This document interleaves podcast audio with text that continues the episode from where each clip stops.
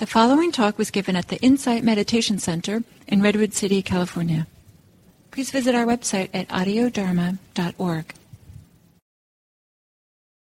It's good to be with you.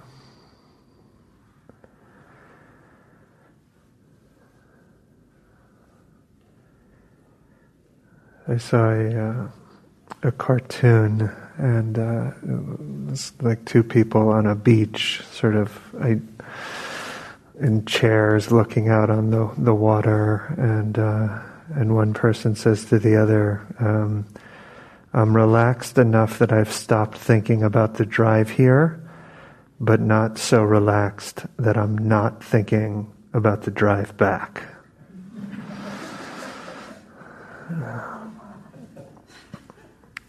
So, um, topic for this morning is uh, is thinking um, thinking, mindlessness, mindfulness, rumination.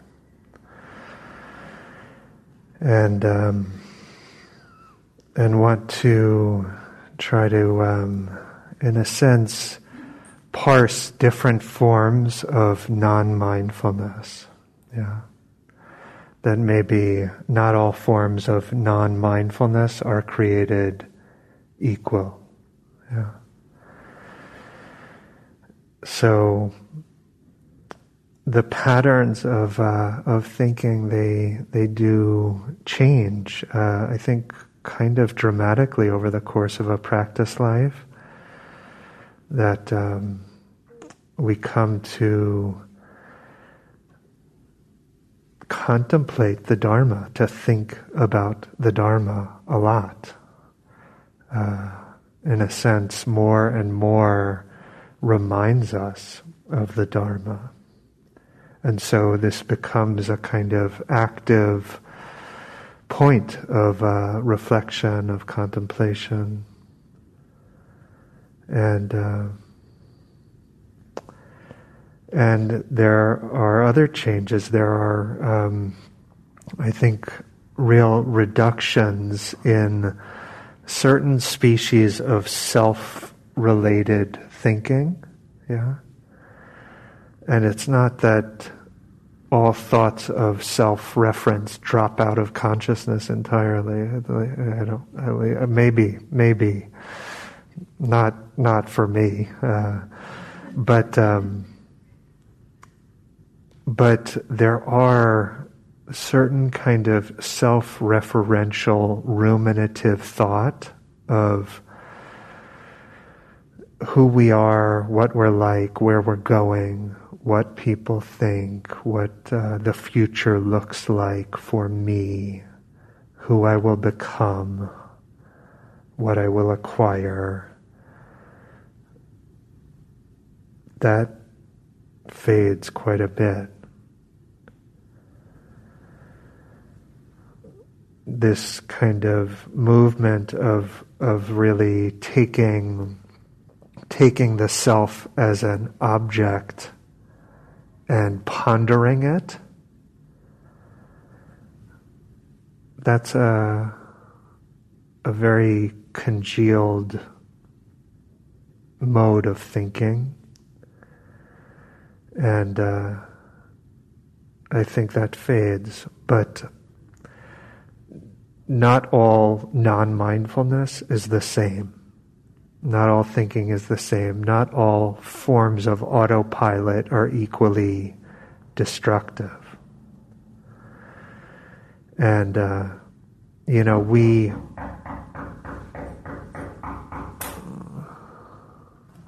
Okay, thanks. Um, we meditators, um, we're almost. Um, tend to be like a little embarrassed that we think, you know, that um, uh, the when the guided meditation kicks in, right, and we're in the middle of some wild something, you know, or we're wondering what that knocking is that's fairly persistent for the wrong door. Um, you know, but that moment of just like, okay, we get called back to whatever, to the breathing or something, and um, and um, it's it's you know jarring, and there's a sense of just almost like a child being caught doing something wrong or something, yeah. And um, and of course, thinking is is not the enemy, and the mind is just another sense gate. Yeah, it's just another sense gate, like hearing or feeling. And I, I remember a teacher saying, you know, you would never um, try to plug your ears with cotton in order to get enlightened. Yeah? But uh, we do that. We have those same fantasies, whatever the equivalent of plugging the ears with cotton would be for our thinking, yeah? And um, I remember during a retreat, uh, Michele McDonald uh, said, You know, if you broadcast what everyone was thinking in the hall, you know, if you just broadcast it, all hundred, right? Which she said, it would break your heart, you know? It would break your heart. We're learning about um, about thinking and about silence and in a way, if we're ashamed of anything inside us, it short circuits investigation. Yeah? If it feels like we may discover something about ourselves, about our conditioning that could break us, we don't look. Yeah? So, um, a, a researcher, uh, Kalina Christoff, brain brain researcher. She uh, does a lot of very interesting things and is interested in mindfulness meditation stuff and uh, among other things. And in one one research um, uh, approach, she had participants do this think aloud paradigm, you know, like 10 minutes in a room. It's kind of like uh, just speak out the papancha in your mind, the mental proliferation. Just say it out loud. Don't censor yourself. 10 minutes, just go, right? And, um, and then research assistants you know, transcribed it and then coded it, you know, sort of deciphering it into different categories and chunks. And, um, and so she, Christoff gave one, you know, just one line. Um, hopefully I'll get the new job because I really want it. I'm tired of my old job. Um, I miss my dog. I haven't seen her in a long time. Yeah. So it's just that 10 minutes, just that, right? And uh, you gotta you gotta kind of lift a glass to the research assistants there too. That's the no joke. That job, yeah. Um, but uh, they gathered all of this kind of like they're trying to parse this. What is happening in people's minds, yeah. And so it was 1,300 words yeah, on average, that in and 30 discrete chunks of thought, you know, where there is including 20 uh, major transitions. So that, that example of I'm tired of my old job, I miss my dog, that's a major transition, yeah? 20 of those in the course of the 10 minutes. And, um, and she was looking, as I'll get back to later, about the valence, yeah, the the kind of uh, the Vedana, sort of like um, neg- positive, you know, positive, negative, neutral, yeah, and then the continuities and discontinuities. And so it, just seeing seeing that is like, oh, okay, thirteen hundred words, thirty discrete chunks of thought, 20, 20 breaks in continuity, and that is ten minutes, and we kind of live in that, yeah. And uh, a question of like, why has evolution uh, conserved those habits so exquisitely? Is it just to like humiliate us as meditators, right? It feels like that sometimes, you know. Uh, but it's probably useful for staying alive, yeah? Like that, that we heard the door knocking and there is some like sense of a little vigilance or question. What is that? We did not stay with our breath. You did not keep listening to me, right? All of a sudden there was something else, yeah? And um, and so yeah, single pointedness is uh, is there's a certain kind of defenselessness about it, yeah, to just sit and to relinquish the kind of vigilance and the the orientation and the tracking of threat and opportunity that. Um, entails some measure of trust, some measure of safety, some measure of the, this is part of why we take the precepts on retreat. Yeah, to know that we have each other's backs, to know that we are formally committed to non-harming, yeah? So that some of the vigilance might be released, yeah? And this may allow us to settle into the moment in a deeper way. And so, um, yeah, those habits, the habits of fragmentation, of discontinuity, of narrating our life has evolutionary value, for, I'm sure. But um, our happiness was not at the top of evolution's to do list. Yeah? It's like, this is why some of this path is against the stream. So sometimes it's said that um, that uh, mindfulness is the only factor that you can't get enough of. You can sort of overdo anything else. You can overdo the effort, the energy, the compassion, the equanimity. That can put you out of balance. But one of the classical views is that there is there's no such thing as too much mindfulness that can never actually put us out of balance, which is an interesting thought, yeah. And I was reflecting on this and, and feel like, oh yeah, I agree. If if we're aspiring for awakening in every moment, mindfulness is vital. Mindfulness is vital. And when we're really practicing, we can sense even a, a short burst of unconsciousness carries a certain kind of uh, hangover. Yeah? There's a, like a hangover from unconsciousness.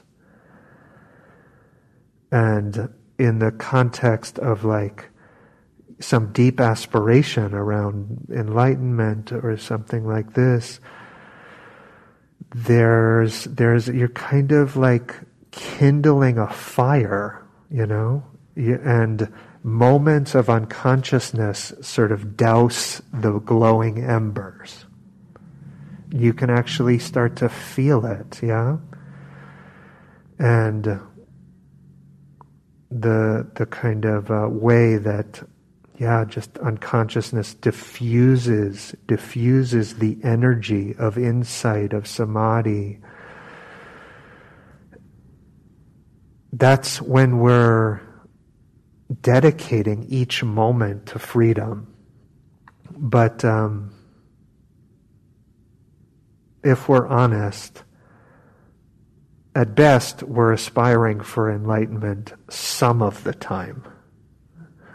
yeah? Not all the time, right? Let's be honest. Some of the time, the rest of the time, I'd just like to be comfortable, you know, right?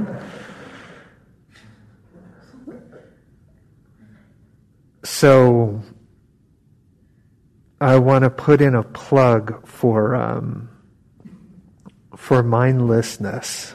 Yeah, this is not a retreat talk, by the way. Some talks you could give on a Sunday morning or in a retreat. This one you do not give on a retreat. This is this is different. Yeah. So um, this is different. Yeah, this is kind of like, all right, how do we be nuanced about mindlessness and you know. Uh, I, this portion of the talk is uh, sponsored by Netflix. Just interest of full disclosure. Uh, so, um, when the attention is engaged consistently, it requires effort and energy. Yeah, just there are times when we just develop so much momentum that it's the image Gil uses of just coast the mindfulness is just like coasting down water with you know there's there's wind at your back there's current at your back. But a lot of times to attend to move the attention to the breathing for example entails a measure of energy. It's like attentional energy. And um, that has some fatiguing effects yeah? Now, part of why we practice, part of why we practice moments of mindfulness is such that we elevate the trait level of mindfulness, the dispositional level of mindfulness, the mindfulness that we're at when we're not trying to be mindful. Yeah? That, that changes over time right? And so it makes it such that we don't actually have to marshal all this energy. Can I be mindful? Can I remember? Can I remember? The cruising altitude of our awareness is is is clearer. But um, that's a whole process, and it, I don't think it ever stops, really. Um, and in the meantime, it takes energy, yeah, to devote the attention to the breathing or to a book or to um, anything, a person, to work. And there can be a kind of backlash or a certain kind of depletion or fatigue. And sometimes you see it in in retreat. You're sort of like exerting a lot of energy and then you just hit a wall. Yeah, how many people have done residential retreat uh, in here? Okay, it's helpful. So you may be familiar with those those like the energy just sags and it just gets chaotic and uh, very difficult to focus or to kind of feel even connected to the whole path of practice. Yeah, the energy flags and. Um, and maybe in our lives, just we've been through something intense, yeah? Uh, and it might be uh, some significant life event for you, something in the larger culture, COVID, all of this. It might be just a day of work or a day caring for a child or a parent or something. And there's a sense of, um, ah, yeah, the, the, the attention has flagged in some way. It like needs to go slack. And we see this again after retreat sometimes. People have the, maybe a, maybe a really rich retreat and then get home and it's like this backlash of unconsciousness. Yeah? Where it's like, oh, uh, you know, it's like the attention needs to go like fully slack. Yeah? That's how it feels at least. And we seek something that is like utterly undemanding, attentionally speaking. Yeah? Like the, we seek the path of least resistance we seek the activity with like zero attentional caloric burn. Yeah? Right? Like running is a thousand calories an hour and rowing whatever, you know, like we're looking for zero. What is zero calories burned, attentionally speaking, in some moments? Yeah? And it's worth examining like our own patterns around this. What what what are the low low calorie attention habits? Yeah? Like how do we try to soothe around that? What are the rhythms of exertion and going slack? And um, and maybe sometimes, sometimes maybe we could say like, oh, I'm just feeling lazy or something. But other times it actually feels like, no, there's something, uh, I don't know, I was almost going to say the word wholesome. Maybe that's too much, but it's like there's something needed to restore the attentional balance where there's a sense of needing to go slack attentionally, to burn zero attention calories, yeah? And, uh, and maybe sleep is part of this, and zoning out in different ways for sure is part of that thirst that we have. And our days are really punctuated by this rhythm of like giving attention and conserving it, yeah? of giving it and rebuilding it. And um, I almost thought of like again this parallel of exercise of like the, the, interval training that people do. They'll run really fast for a little bit and then walk slowly and run really fast and and it's worth investigating like how do we how does our attention economy function inside? And uh, some of our work is is examining like what are what the intervals should be yeah? And to be careful also what we're consuming on our attentional breaks because um, we're pretty porous, kind of defenseless in that time. And things, you know, Thich Nhat Hanh's vision of the the precept around non, uh, you know, not taking intoxicants includes like entertainment or things because it, it, sort of like gets in deeply. Um, and we want to be sensitive to when we've had our fill when the attention has gone slack and there's some kind of wholesome restoration process happening, but then we sort of keep going. There's some kind of momentum of the unconsciousness and we keep going even when we've actually like really had our fill.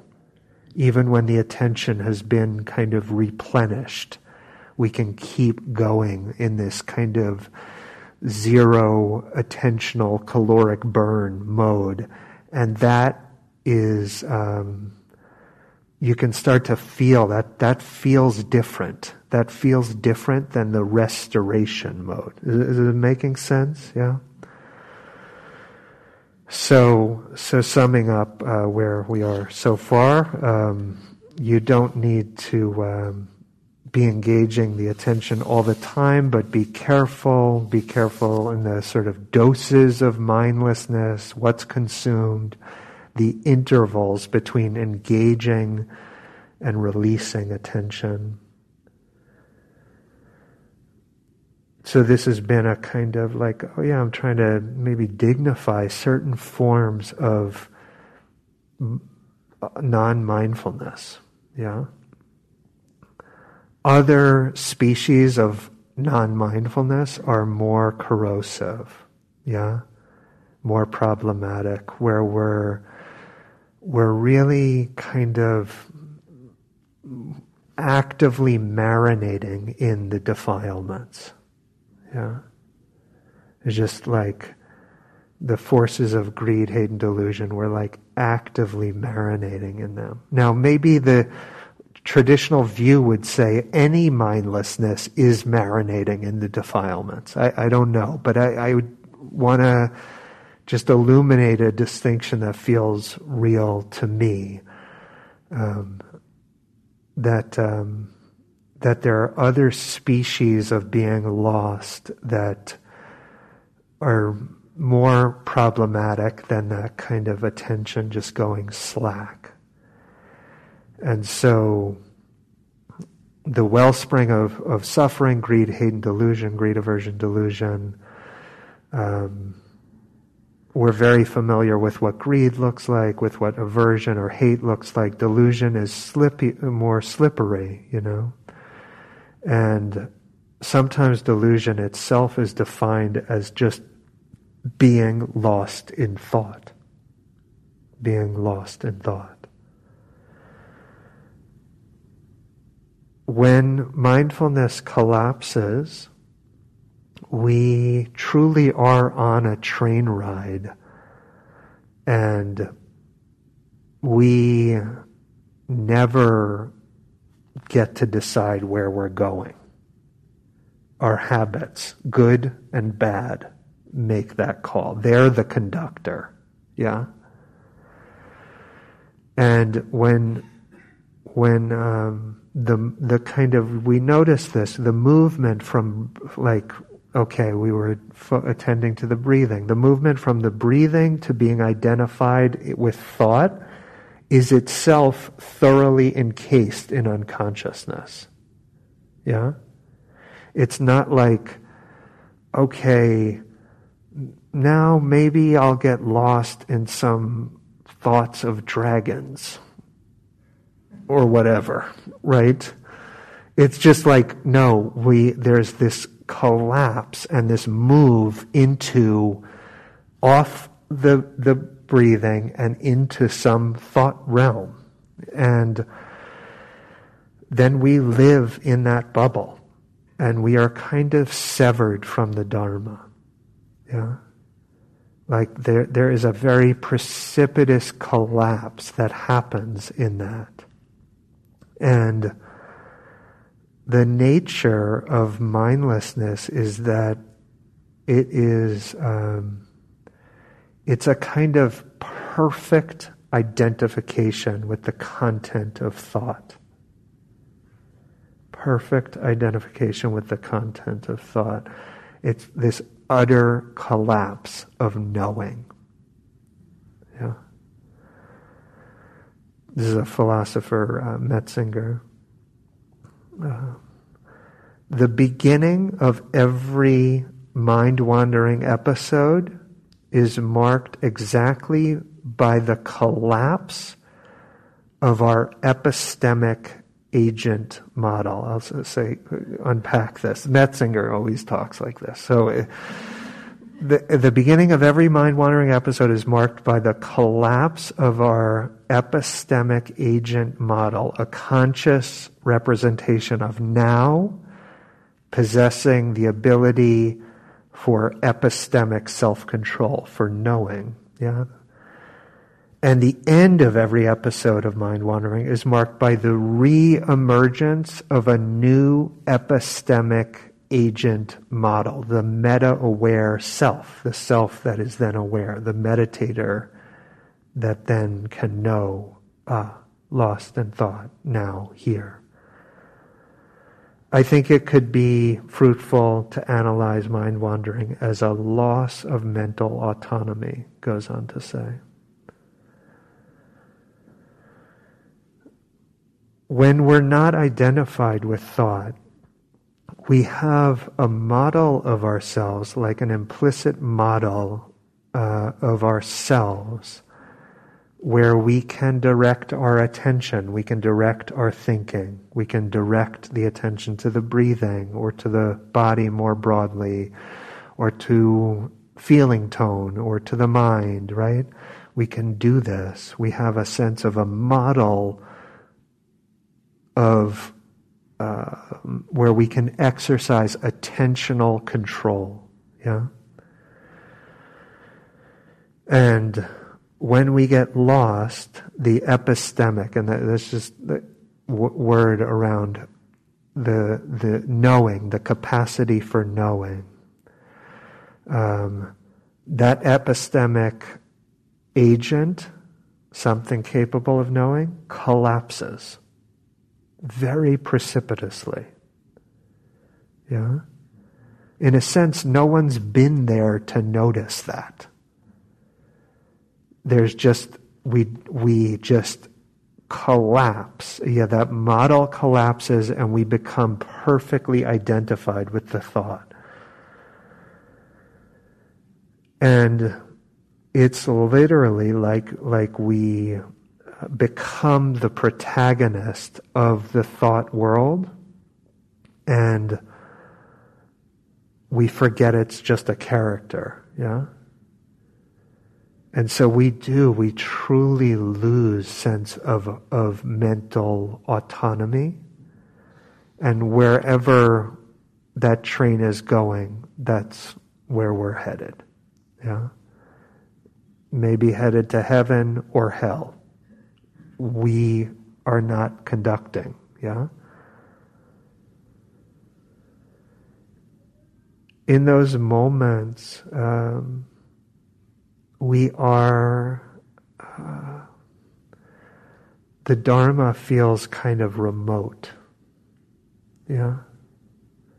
The default assumptions of that mode of living, of being identified with thought, is not full of Dhamma. Yeah? And the moment of coming back is the kind of the re-emergence of meta, M-E-T-A awareness, mind, some kind of mindfulness. It's the re-emergence. That is a moment of mindfulness, as every teacher says. That's a moment of mindfulness. And once again, we, we're aware of phenomena as phenomena. Yeah, we're aware of the body as phenomena, the breath as phenomena. Everything is phenomena again. But that was really deeply forgotten in that collapse of the knowing, the collapse of the epistemic agent.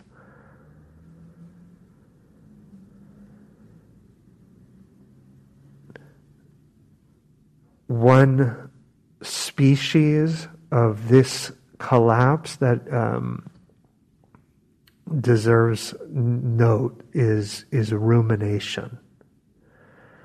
Yeah. So, and this brings us back to uh, Kalina Christoff. Yeah.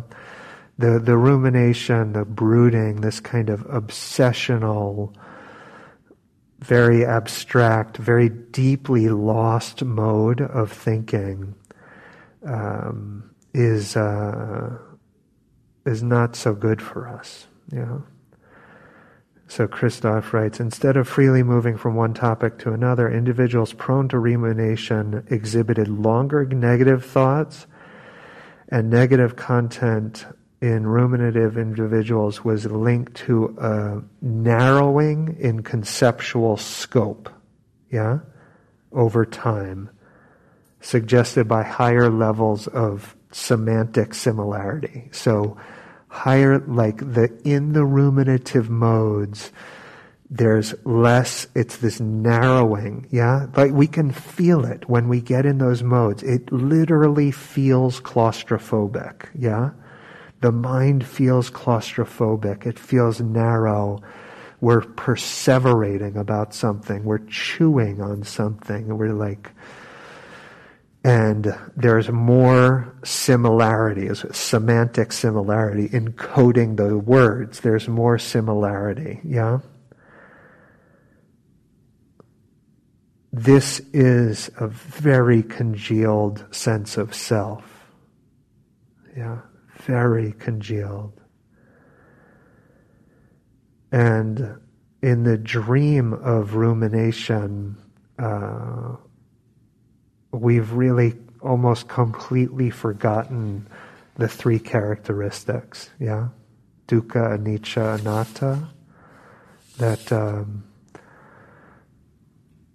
suffering, unreliability, not self. Um, in our ruminations, in that state of deep loss, we fantasize about a durable pleasure that might structure our lives. We fervently hope to tie up all the loose ends of being human and hold the world still. We try to game out uncertainty and find the path through the labyrinth of anicca, of uncertainty, unreliability. And we fantasize about taking a refuge in an identity, of finally finding our home in some sense of this is me, this is self.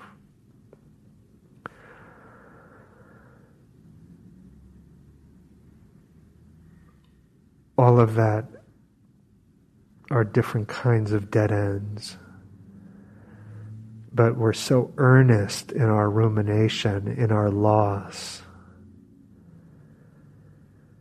And really, the we're, we're, trying, I think, often with rumination, uh, we're trying to solve an affective, emotional problem with thoughts. Yeah? We trust thinking. We sort of like, it's the kind of main tool in our problem solving arsenal. And we over trust it. Yeah? The word itself means chewing, yeah? And um, to ruminate. And it's like we're trying to, to digest our problem with our thought. Yeah? And we're just kind of like going to chew until we feel better, but usually wind up feeling worse. And that is because that mode of thinking, maybe thoughts generally, like they do not function well as uh, digestive enzymes. Yeah? They just don't maybe certain kinds of, you know, speech with one another, that can function that way. But when we're in deep in our own heads, often in this ruminative mode, things are not being digested, it's quicksand. And to enter that realm is to lose. And so the invitation is to go to the body, to go to the engine of feeling. I was alluding to this in the in the sit. Uh, to go to that's like thinking is only it's it's clinging necessitates thinking. Yeah. I, I don't know that all thinking is a function of clinging, but a lot is. And when we find ourselves clinging, we thinking becomes vital. Yeah, we, we just feel compelled to think, to think our way to the object of our clinging. And so instead of instead of taking that approach, we we go to the body, to the engine, the engine of feeling and the thoughts that come off like like exhaust on on off an engine. We we go to the body. Okay, we're willing to feel badly. Yeah, equanimity with unpleasantness doesn't feel good. Yeah, there is there is a subtle taste of relief in it but at least initially it does not feel good. But we cannot try to solve the affective, you know, challenges with the thought itself. Yeah? So we go to the body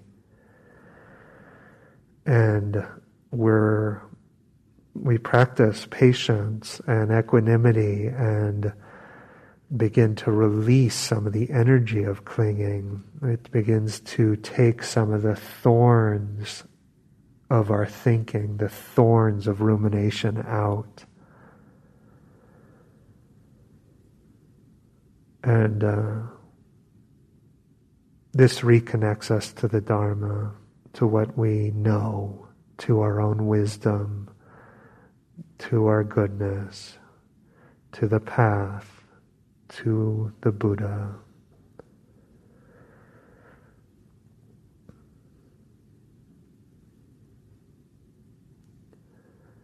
So I offer this for consideration. Let's just sit for a moment together.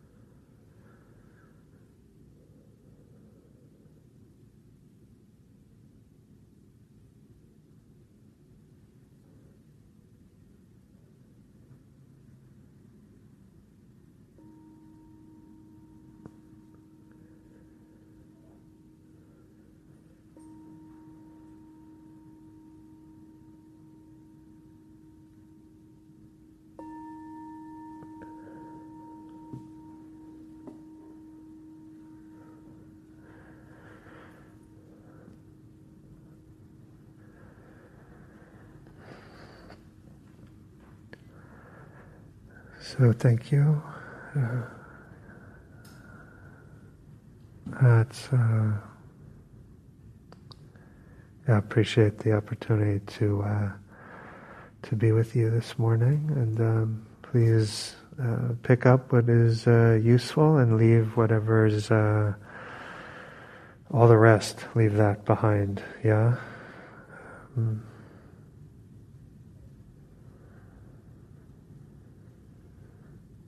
Yeah. Okay. I'll uh, I'll hang around for a bit if uh, you want to chat about anything. So uh, thank you, thank you all.